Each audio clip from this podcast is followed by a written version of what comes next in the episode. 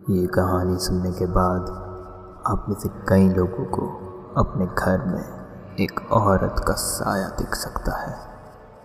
आपकी भलाई इसी में है कि आप उसको नज़रअंदाज कर दें। डर डायरी के पन्ने से आपके लिए एक और दिल दहला देने वाली कहानी।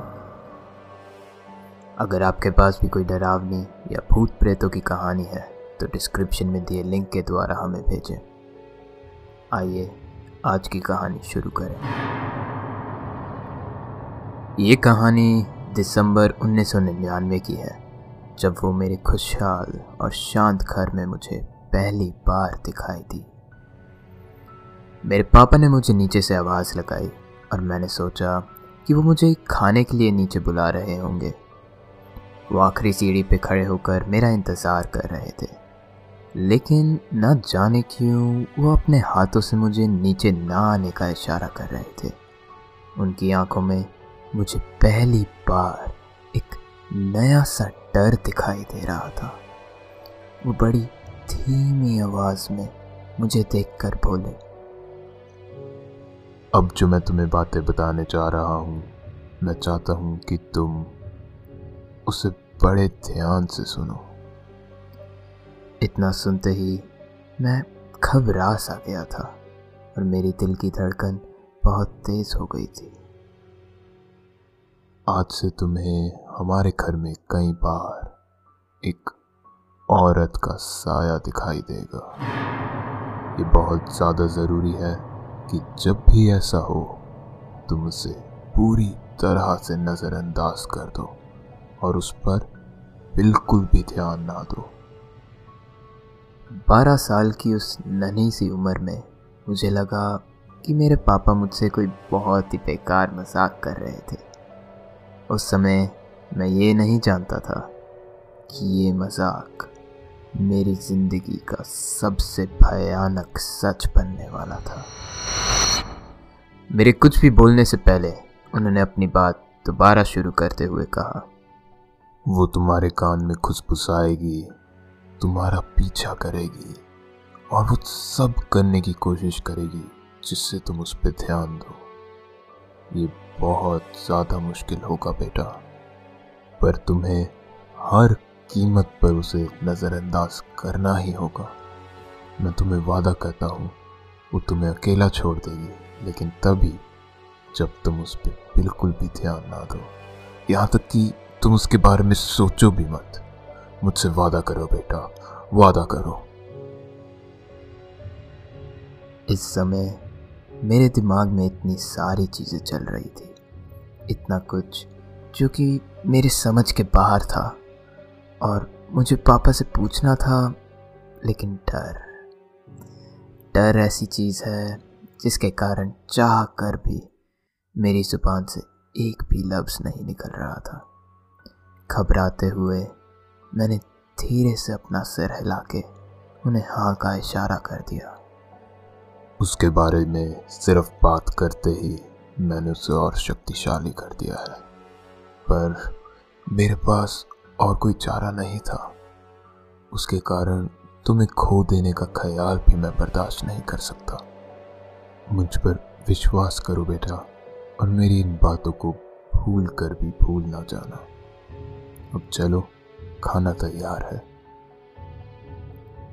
सीढ़ियों से नीचे उतरकर मैं जैसे ही किचन में पहुँचा, मुझे एक अजीब सी ठंडक महसूस हुई और साथ ही में एक बहुत ही गंदी, मानो मरे हुए चूहे की बदबू आ रही थी।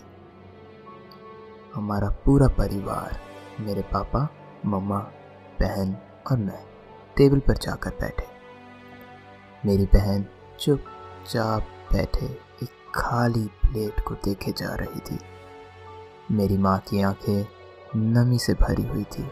मानो वो अभी अभी रोकर हटी हो। मेरा पूरा ध्यान मेरे परिवार पर ही था। लेकिन अचानक कमरे के एक कोने में मुझे एक औरत की परछाई सी दिखने लगी।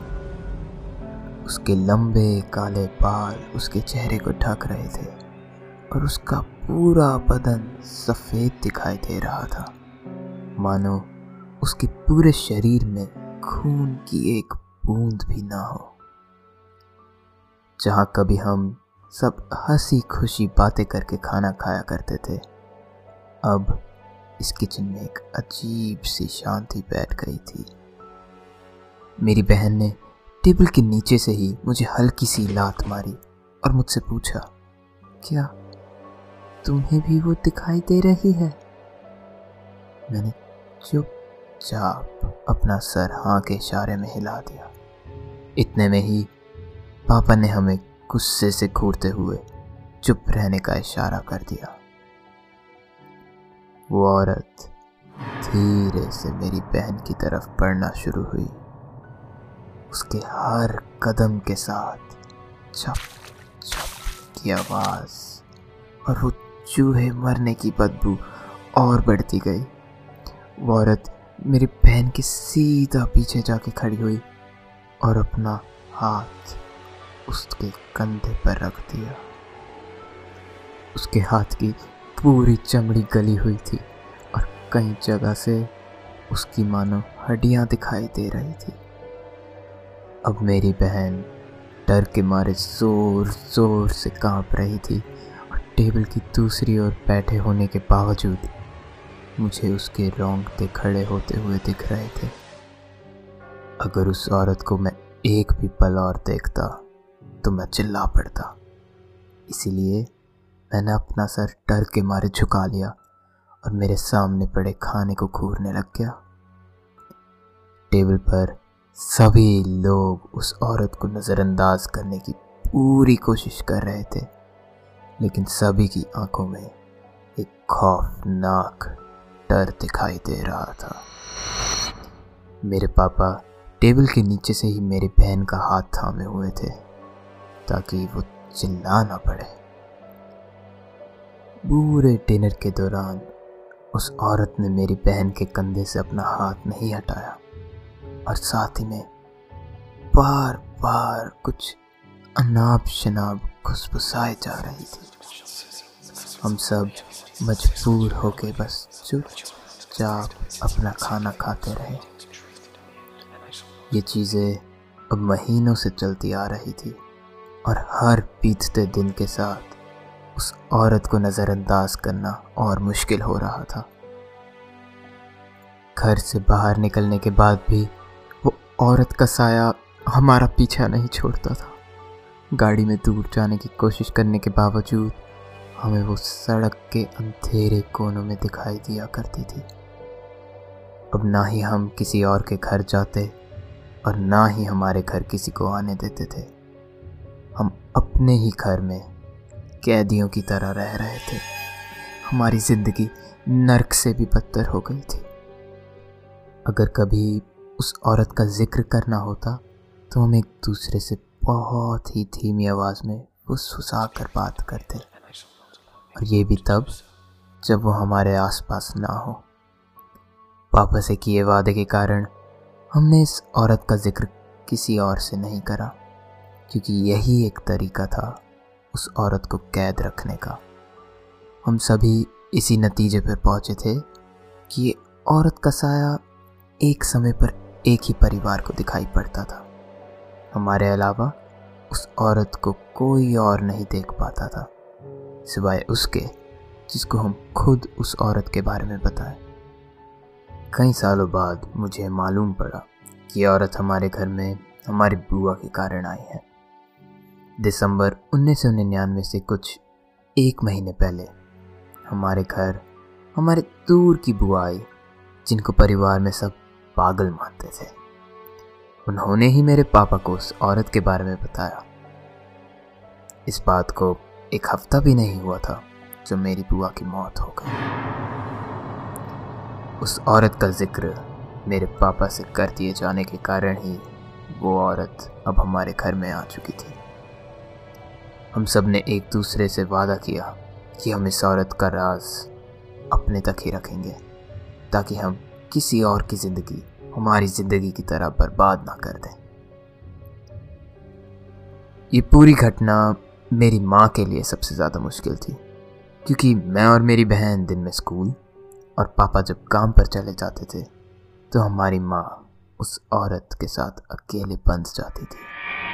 एक रात जो हम तीनों नीचे के कमरे में थे, हम सबने अचानक ऊपर के कमरे से मेरी माँ की चिल्लाने की आवाज़ सुनी।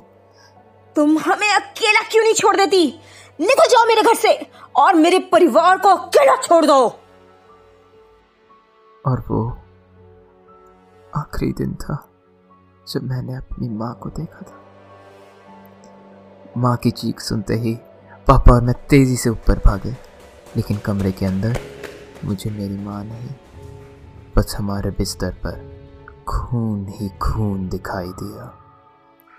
उस खूनी बिस्तर के कोने में वही औरत का साया मुझे दिखाई पड़ रहा था और उसके चेहरे पर पहली बार एक बड़ी सी मुस्कान दिखाई दे रही थी। इस घटना के बाद कई महीनों तक वो औरत मेरे कान में फुसफुसाती रही। वो मुझे मेरी माँ से मिलवा सकती है। मुझे बस एक बार उसकी तरफ़ देखकर उससे पूछना है कैसे? पर मैं उसके जाल में कभी नहीं फंसा। मैं तुम्हें ये सारी बातें इसलिए बता रहा हूँ, क्योंकि मैं चाहता हूँ कि अब तुम उसके बारे में सोचो। इन सारी घटनाओं को 18 साल हो चुके हैं, और आज सुबह कई सालों बाद मुझे उस औरत का साया मेरे घर के एक अंधेरे कोने में दिखाई दिया। मैं अपनी बीवी और बच्चों को खो नहीं सकता। मैं चाहता हूँ अब तुम उसके लंबे काले बाल और उसकी सफ़ेद बड़े शरीर के बारे में सोचो। उसको अपने घर के किसी अंधेरे कोने में सोचने की कोशिश करो, ताकि वो मेरे घर से निकलकर तुम्हारे में आ जाए। अब वो औरत तुम्हारे ख्यालों में बस चुकी है। और आज नहीं तो कल। तुम्हें भी अपने घर में ही औरत का साया दिखाई देगा। ये बहुत ज़्यादा ज़रूरी है कि जब भी ऐसा हो, तुम उसे पूरी तरह से नज़रअंदाज कर दो और उस पर बिल्कुल भी ध्यान ना दो। हो सके तो मुझे माफ़ कर देना। उम्मीद है आपको डर डायरी की आज की ये कहानी पसंद आई होगी।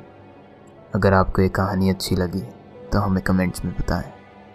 और इस वीडियो को लाइक और हमारे चैनल को सब्सक्राइब करना ना भूलें। और सौरत का ख्याल किसी और डरावनी कहानी से मिटाने के लिए बेल आइकन को दबाना ना भूलें। अभी के लिए अलविदा, और आपसे जल्द ही दोबारा मुलाकात होगी।